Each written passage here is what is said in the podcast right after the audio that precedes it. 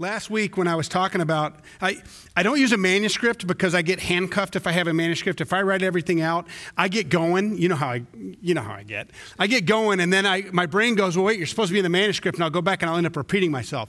And that's not good for you, and it confuses me. I even do it when I read scripture and I pause and I forget where I paused and I go back. So, um, one, but one of the hiccups or roadblocks that comes with not using a manuscript is you trust your brain. So last week when I was talking about how you you know insiders can or outsiders can become insiders by seeking Jesus, but even insiders can become outsiders. I don't remember if I get that right right there, but Judas, who was an insider, ended up being an outsider because he sold Jesus out for 12 pieces of silver. It wasn't 12. Kurt heard it and he went, "Huh." And if my wife had been in the room, she would have corrected me right in front of everybody which I appreciate. It keeps me honest. But Kurt's like, I don't know if I'm going to do that. So he wasn't even sure himself. So the next day, he's like, Hey, um, I was reading the Bible. And he so I apologize. I, I like to get things right, um, but I, I, I don't think that anything of depth or meaning in the sermon was was compromised by that. But I like to own it when I mess it up. Um, the other thing I like to do before a sermon is put you in context because a text out of context is a pretext for trouble, says Dan Walcott. And um, so, reading through, and I ended up doing a devotional for part of the passage that was assigned this week that, that I've preached here before. Um, so, the disciples on the road are on the, on, the, on the boat, and they're going over from Galilee to the Decapolis, also known as the Gerasenes the storm comes up and they're terrified because in their minds they believe that where Satan lives, where chaos lives, is in the abyss, which is the depths of the Sea of Galilee, and they're heading over into devil territory, which is the Gerasenes or the Decapolis. And um, they're freaked out, and Jesus is taking a nap, and they're mad at Jesus and they're afraid. Say, Don't you care if we drown? And then he stands up and he quiets the storm, and even nature obeys him. And then they're terrified. So they're afraid that God won't ask, and then they're afraid he will. But then there's this other passage, this other pericope, this other section, which is just a phenomenal thing, but I preached on it four years ago. So um, Jesus comes to a, to a spot where a, a, man who has several demons comes up to him and they have this interaction. And jesus asks what his name is. The demons know who jesus is but jesus calls him and he says our, our name is legion. So there's many.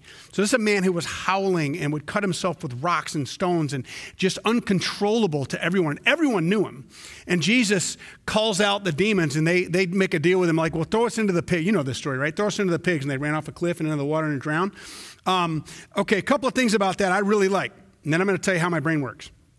Um, I really, I really like the fact that, that Jesus speaks to demons and they go away. They do what he says. They have to obey. And I love the fact that the man who was a howling man becomes calm and quiet. And he asks Jesus if he can come back with him back to Galilee. And Jesus says, No, I want you to go home. So this man who's been delivered just moments before becomes the first missionary in Mark because he's going to go home and he's going to attest to the power of Jesus. But the people that watched it and watched those pigs go into the, into the sea, they demanded that Jesus leave. So they come, came in contact with the, with the God of the universe with skin on, God in a bod. Uh, they hear his command. They see nature with the pigs, and they see demons obey, and they want nothing to do with him. And so Jesus and his disciples head back across. But here's how my brain works I, I, I try to look in those passages, and I try to ask myself what each person is going through. What about the guy who owns the pigs? Aren't you a little ticked?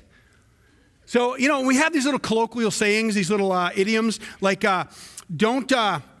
Don't close the barn door after the horses are out, right? Or don't put the cart before the horse. That's my favorite one because that means someone once hitched up a horse team behind a cart, like they're going to push it. And then they've got the don't count your chickens before they hatch. And what's going through my head is, what's the saying that came from that? Because you know something came up. I don't know if it's Jesus, Jesus don't like pigs. Don't bring your pigs to church. I don't know, but somewhere, if they're guys, sooner or later, that guy's going to get grief, and there's going to be a little saying. And I, so I, and I was asking, like, hey, in four years, when I'm preaching this passage again, I want to use, I want to use that little saying. So if you got one, let me know. And in, in Breakwater, someone goes, "When pigs fly," that's pretty good if they're going off the cliff. So anyway, That's what has just happened. They asked Jesus to leave, and he doesn't trouble them. He doesn't tell them, nope, I'm staying. And he comes back. And, when he comes back, immediately people are waiting for him. They know where he is. They see him coming back, and they're waiting for him on the seashore. And then two things happen. Mark uses this technique. There's a, there's a big theological name for it, inclusio, but, but he's, we just call it sandwiching. He starts with a story, he interrupts the story with another story, and he finishes the first story. Now, I'm not saying it didn't happen like this. I think it did. But Mark is very careful not to say, well, here, let's just tell this story all by itself, tell this story all by itself, because they're related. We're going to talk through that today. And it's a very familiar story to most of you, but I want to ask you to listen to things that you might not have noticed. And I'm not saying that I notice and you don't. I'm just saying that if you haven't studied this, it might not jump out at you. And I'm hoping, having studied it, to help it jump out at you. And then I have a few questions for you at the end. So let's pray, ask God to speak and illuminate his scriptures, and then we'll go from there. Lord, your words, not mine. Stand in my shoes, give me your thoughts, and give me your words. I don't want to say to your people anything that is not of you. But I do want to say anything that is. So if, there, if, if there's something you want said that I haven't planned, make it clear to me that it's from you, and I will speak it to your people today. Give us eyes to see, ears to hear, and hearts to receive what you want us to see and hear and receive. Lord, there's some transformation that could take place in all of our lives because of this passage. And I pray that you give us cooperative spirits, that we say, Yes, Lord, Make me who you want me to be. In Jesus' name we pray. Amen. So he's just come back. And the crowds gathered, and something kind of amazing happens. If you think about Jesus so far interacting with Jewish leaders, it has not gone well in the gospel according to Mark. I mean, they take him on right away. They call, because he casts out demons, they say he's of the devil. Um, because he, his disciples were picking heads of grain on the Sabbath. They say he's not obeying the law of the, the law of Moses that came from God about the Sabbath. Um, they say that he speaks with authority that doesn't come from God; it must come from somewhere else. Uh, they they've even plotted with their own enemies to kill Jesus while they're accusing him of breaking the Sabbath. They're plotting murder on the Sabbath, which is a, several commandments that aren't going well. So they, when he comes in contact with Jewish leaders, especially Pharisees, Sadducees, and teachers of the law, it doesn't go well. Um, there's always a conflict. But here's one it goes differently. When Jesus had again crossed over by boat to the other side of the lake, so he's back in Galilee, Capernaum area, uh, a large crowd gathered around him while he was by the lake. Then one of the synagogue rulers named Jairus came there. Seeing Jesus, he fell at his feet and pleaded earnestly with him My little daughter is dying. Please come and put your hands on her that she may be healed and live. So Jesus went with him. There's no conversation. Jesus doesn't say, Well, what, why do you come to me? You know, we see this before with the rich young man. He comes to Jesus. He's kind of got all this stuff together, and he says, Jesus, um, uh, good teacher, what must I do to inherit eternal life? And Jesus goes, Why do you call me good? No one's good but God alone, because he can see the guy's attitude. And he, they go through a little exchange, and then Jesus says, Well, keep the commandments. Well, I've done that since I was a kid. One thing you lack sell everything you have, give to the poor, follow me. And the guy turned around and walked away. This man has a different spirit he comes to Jesus, asks him for something, and Jesus goes, Let's go. I want you to know what this man is risking because he is a ruler of the synagogue in that local town or village. So he's a big deal where he lives. Now, if someone's a big deal in Holland or Zeeland, Michigan, they might not be a big deal in LA, but they're a big deal here. We were talking just the other day in the, the staff, and someone was saying they walk, walked downtown Holland when it was when it was snowing like crazy, and it was like, oh, of course, Holland has snow melt. Kind of like saying Zeeland doesn't. But we all know where that came from. Edgar Prince, he, you know, when, the, when the, the, the, mall came and the town was falling apart, he invested his own money into downtown to try to save it and to let it. He's a big deal, or he was. And his wife is still a big deal around here. He's, this guy's a big deal in his community. He, he knows the scriptures. He's an elder in the synagogue. Um, people come to him for advice. He, he, he, he knows, everybody knows him. Everybody knows his family. And people are worried about his daughter. But for him to come, keep in mind the, the responses or the way that the religious rulers have interacted with Jesus, they don't give him any credibility. And it's funny to me that Jairus is named because most of the characters in Scripture, even the, the, um, the, the sick woman that comes up in a minute, is not named. Most of the characters in the, in the Gospel according to Mark are not named, but Jairus is because everyone wants to see, he, Mark wants everyone to see that, that this guy's a big deal. And he risks his social status, he risks potentially his ability to make a living for his family because he may be shunned. If he's shunned by the religious rulers, he is indeed shunned. Um, he, he, he risks, if nothing else, at the cocktail parties, everyone saying, I can't believe you went and asked that guy for help. But not only does he come and ask for help, he falls to his knees and he begs him. And I think that any of us would be this way with our child. There are a few things that motivate men or women who are parents other than a sick or hurting child. We're going to get back to that piece in a minute. I love the fact that Jesus didn't even con- he didn't even talk to him according to the story. Just let's go. A large crowd followed and pressed around him, and a woman was there who had been a subject who had been subject to bleeding for 12 years. She had suffered a great deal under the care of many doctors and had spent all she had. Yet instead of getting better, she grew worse. And when she heard about Jesus, she came up behind him in, a, in, the, in, a, in the crowd and touched his cloak because she thought, if I just touch his clothes, I'll be healed. And immediately her bleeding stopped, and she felt in her body that she was freed from suffering.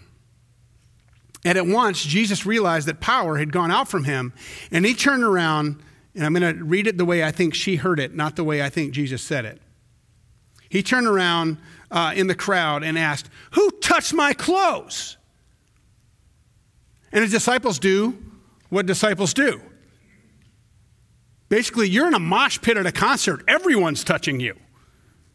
That's what happens. Not nowadays, because you don't stand in line or anything, because there's, no, there's all the social distancing, but, but everyone's bumping into him. He, he, he, they say, You see people crowding against you? And you, you ask who touched me? Now, I want to put you, I want to, I'm going to give you a little taste of, of what this woman has experienced. 12 years she's been bleeding, and we, we all can imagine where from and, and how. And it's been 12 years. And I want you to know that people probably cared for her pretty early on. Because when something is new, so this bleeding that, that started and did not stop when it was supposed to, her friends probably cared for her. They probably came by and they I always picture like in a Western when someone got shot or they have a fever and they take the sponge, someone's sitting by and they take a sponge or rag and they squeeze it and they dab your head, you know, the, the kind of the fever thing and they take, kind of take care of you. I can see people sitting on the side of her bed. I can see people caring about her for the first couple of months or, or, or maybe even a year if they're really devoted. I told you a couple weeks ago the pain I've been experiencing. It's only been four and a half, almost five months. And I mentioned that a couple of weeks ago, and I got wonderful cards. I got plenty of diagnoses, by the way. Um, but but I, I, got a lot of encouragement and, and it was beautiful and it's new and it's fresh. And I had someone this morning say, Hey, how was Monday, Tuesday, and Wednesday? Because it's kind of on schedule. The pain storm seems to be every 12 to 14 days. And, and they said, Hey, you told me last week that it was going to be Monday, Tuesday, Wednesday. If you got past that, like that went really well. But yesterday, um, my whole arm, my left arm was useless. And, and so it was just this weird, been this weird thing. But I feel encouraged and it's very sweet and it's very nice. I got a few cards and a few emails and it's just, it means something that someone cares. And I think this woman experienced that for a while as well. But do you know that every time someone came and sat on her bedside that they were now unclean? That if they sat in a chair that she has ever sat in, they are unclean? If they walked into her door and touched any surface that she's ever touched, as long as she's still bleeding and she's seen as being unclean, they're unclean. She has become a contagion. She is a virus. She is as socially distant as people can be. She is all alone. I talked to this week uh, a friend, Jean Hop, who's a member of our church. She called this week because she wanted me to know that the phone line for live stream, some people don't have computers, that it was busy for half an hour, so she couldn't tune in last week. She wasn't calling to complain, she just wanted me to know. And I asked her how she's doing. And it occurred to her that it has been one year since she's been in fellowship with people other than the folks that she lives right around that she can run into or watch through a window on occasion. And not only that, but she's gotten even more socially isolated because there are seven people or eight people where she lives that are now COVID positive. So the restrictions are even stronger, even greater. And I'm like, one a year? Now, you, there's some people you haven't seen for a year. I get it. But a year of really only seeing people as they pass by or only seeing someone when they stop and they knock on your door and they drop off a tray for you to eat and you open the door and you kind of do that, a year? That's a long time to be isolated. Imagine what it's like to be 12 years, not only 12 years, but you're becoming more and more anemic, more and more sick. You've lost everything. If she had a husband, he's probably long gone. She's used up any money that she had. She is a desperate, desperate woman, and she is a social pariah. She is the contagion because anyone she touches is now considered unclean. And she risks, she breaks the law. She sees or hears, and how she heard, I don't know, but Jesus is walking through this village, and, and she, she decides to crawl through the crowd from behind, thinking, if I just touch him, I'll be better. She does, but she risks her life, just like the, the, the, the, leper in Mark chapter 1, who comes up to Jesus and falls, falls on his knees and says, If you're willing, you can make me clean, after Jesus said, What do you want me to do for you? Um, but that man the law and what your culture you're supposed to do is if, if a leper comes in contact with you, you're supposed to throw rocks at them until they're dead. That's the right thing to do in that culture. This woman, same thing. If she is intentionally, just like if you know you have COVID and you go to a restaurant and you sneeze all over everybody and lick all the doorknobs, you're probably going to have some social issues. This woman, by no fault of her own, is the person that no one wants to touch and she's willing to risk her life to touch the hem of Jesus' garment. And she does. And she's made well. And Jesus calls her out Who touched my clothes? But Jesus kept looking around when the disciples like, well, of course, who, what do you mean who touched you? He keeps looking around to see who had done it. And then the woman, knowing what had happened to her, came and fell at his feet and trembling with fear. She's just been healed, and now she's trembling with fear. Why? Because she's probably expecting that this great teacher, this, this person that everyone's following around, is going to go, Woman, who do you think you are? You just made me unclean. How dare you contaminate all these people and me as well? I don't care if you got healed or not. That was out of line. That's her expectation. She is trembling with fear. God moved, and now she's even more terrified that he did. And she told him the whole truth. And he said to her, Daughter, your faith has healed you. Go in peace and be freed from your suffering. There's so much packed into that sentence. Daughter, he could have said woman, he could have said lady, he could have called her by her name, but he called her daughter. That's intimate. The same way you would if your kid was sick and they got better or they came to you for help. You're going to hug them, hold them, have an intimate exchange. You're going to make eye contact. That's what Jesus did. That's how Jesus treated somebody in desperate need. He looked her in the eye, he called her daughter, and he says that your faith, not my clothes, he doesn't have magic garments. Your faith has healed you. And the word there for heal is sozo, S O, really squiggly looking Z from Greek, and an O. And it means always. It means healed, saved, delivered, and connected again with God. Every time you see the word saved, if it's sozo, it means all of those things, not just one. We have several different words for context, they don't. And then he says, Go in peace, shalom, which again is go in, pros- go in prosper, be connected with God in a walking, talking, knowing, loving relationship with Him, and be connected with your community again. So you see what he did? He didn't just heal her sickness.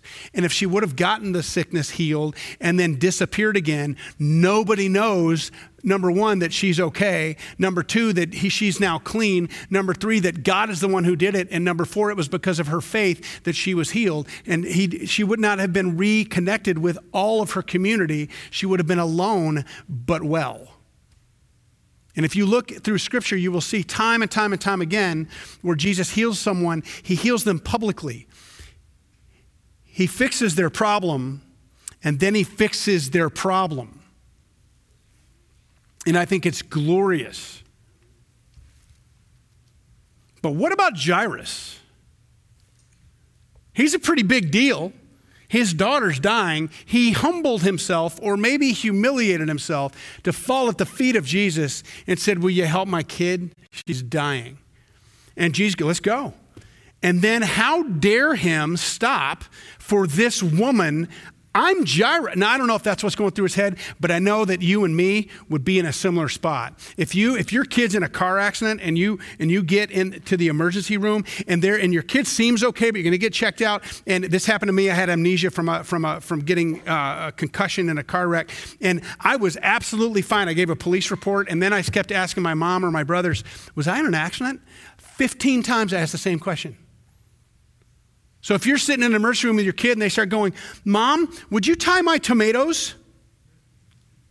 It's not what? My tomatoes, they're untied. Would you tie? Something's wrong. You're going to go to the debt, you're going to get someone in here that I think something's going on.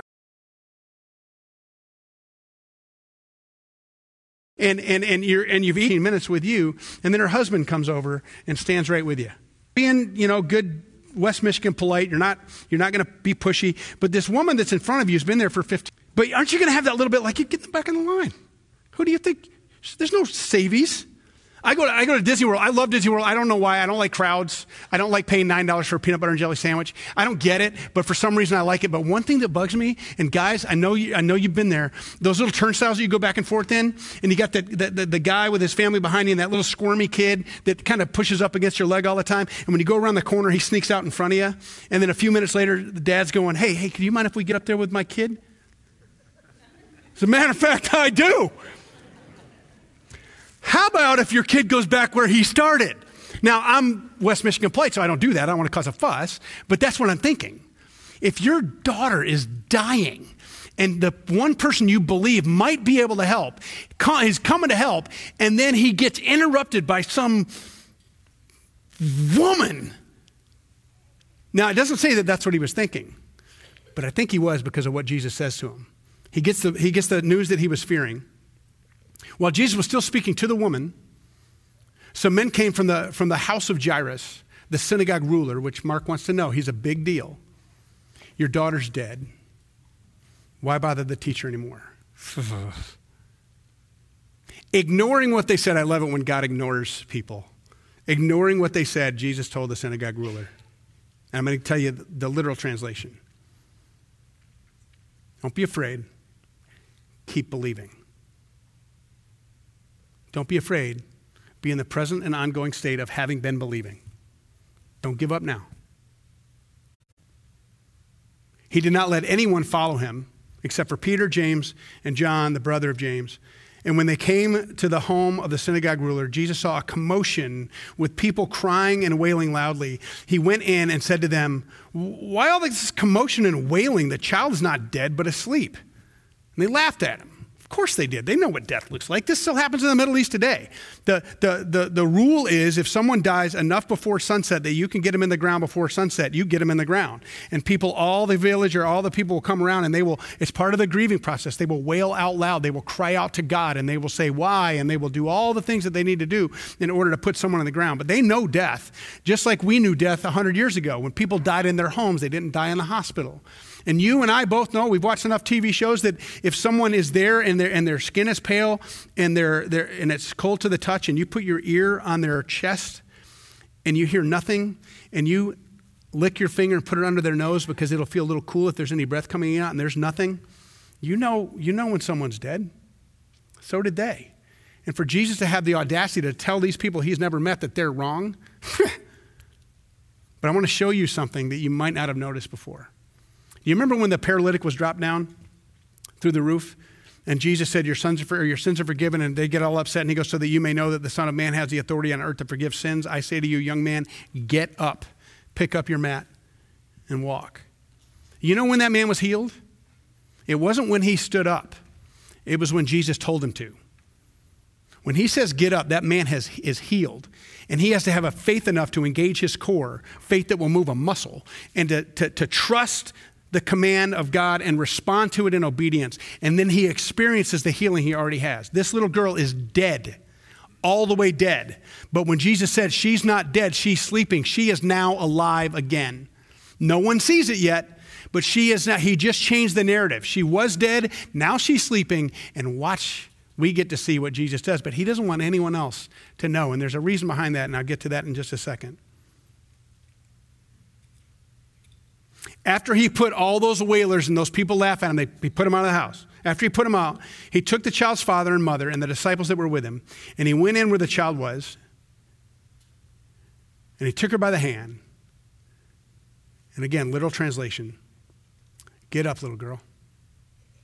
Talitha means arise or get up, and kum means little one, little girl. Get up, little girl. Immediately, the girl stood up and walked around. She was 12 years old. At this, they were completely astonished. No kidding. And he gave strict orders not to tell anyone, uh, not to let anyone know about this. And he told them to give her something to eat. Now, the little give her something to eat thing is, is, is Jesus' way of making sure that when the story's recorded, and Mark records it well, that people know that this isn't like a, a, a, a ghost visitation. It's not like, you know, I dreamt about my daughter and she was here and she's okay. It wasn't that. Because disembodied spirits don't ingest food. So it was clear that, that, that Mark wants us to know that this is, a, this is a resurrection or it's a resuscitation. But why doesn't Jesus, on, on one hand, you got a woman that, that wants to be healed in secret and he calls her out, and someone else that everyone's around, they all know she's dead. What a great opportunity to show the world that he is God over death that he is the resurrection and the life. We saw that with Lazarus, right? In, in the Gospel of John, but that's later in the Gospel when he wants, he wants people, that he waits four days to make sure that, that, that Lazarus is all the way dead and decaying. And he calls him out, and someone goes, Well, yeah, we believe in the resurrection. You know, he goes, No, no, I'm the resurrection. That's later on. Jesus right now doesn't want to become the necromancer. He doesn't want to become the, he doesn't want people to just get excited about the magic tricks and the miracles. He wants them to know who he is, why he's there, and that while he's putting death on hold for this little girl, Jesus will defeat death when he dies and is resurrected. It's the messianic secret that we see in Mark, but it doesn't mean that even though his plan is not to be revealed as the Lord over death, it's still it, it, he's not going to let he's not going to let his plan, his mission get in the way of doing right by someone. This little girl is dead, and he doesn't want her to be that way. So I want you to look at this for a second. It doesn't matter what your need is, he's willing to be interrupted by it. Yesterday, I spent the afternoon here, and I, I, had, I, had a, I had a come to Jesus meeting with Jesus. I wasn't a jerk. But I did list all the things that have been wrong with me, and why do I have more things wrong with me? So I approached him boldly, but not humbly. And after a little time, he reminded me of that one verse that I like to skip the middle of joyful in hope, which I haven't done a great job on, faithful in prayer, which I think I'm doing okay. In the middle of the sandwich, patient in affliction. This woman was desperate. She sought out Jesus. This man was desperate. He sought out Jesus. He was a big shot, and he still had to humble himself before the Lord. She was a nothing, and she still humbled herself before the Lord. And they both received that which Jesus wanted for them. We talked a little bit last week about humble thyself in the sight of the Lord. Don't wait to be humbled, but to humble yourself. So I think, because Jesus asks all the time, What do you want me to do for you? when he comes in contact with these nameless people. And one says, I want my sight. And he grants him his sight. Jesus asks you, he asks me, What do you want me to do for you? I want my pain to go away. But not if he wants something else to come from it. But then I want him to tell me what it is that's going to come from it because I got to have the, I got to be in control. There's a risk of all of us being insiders, being followers of Jesus, of becoming outsiders, like Judas, even like Peter. But there's also the sense that no matter how many times we kind of are outside, there's a way to get back inside. and that is to be humble, to submit my will, my desires, my heart, and even my mind to the one who is the giver of all good things.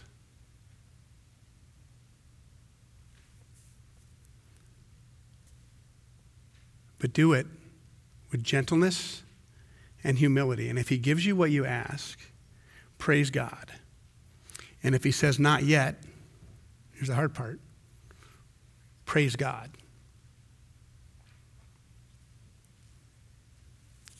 We're told in the scriptures the Lord gives and he takes away. Blessed be the Lord.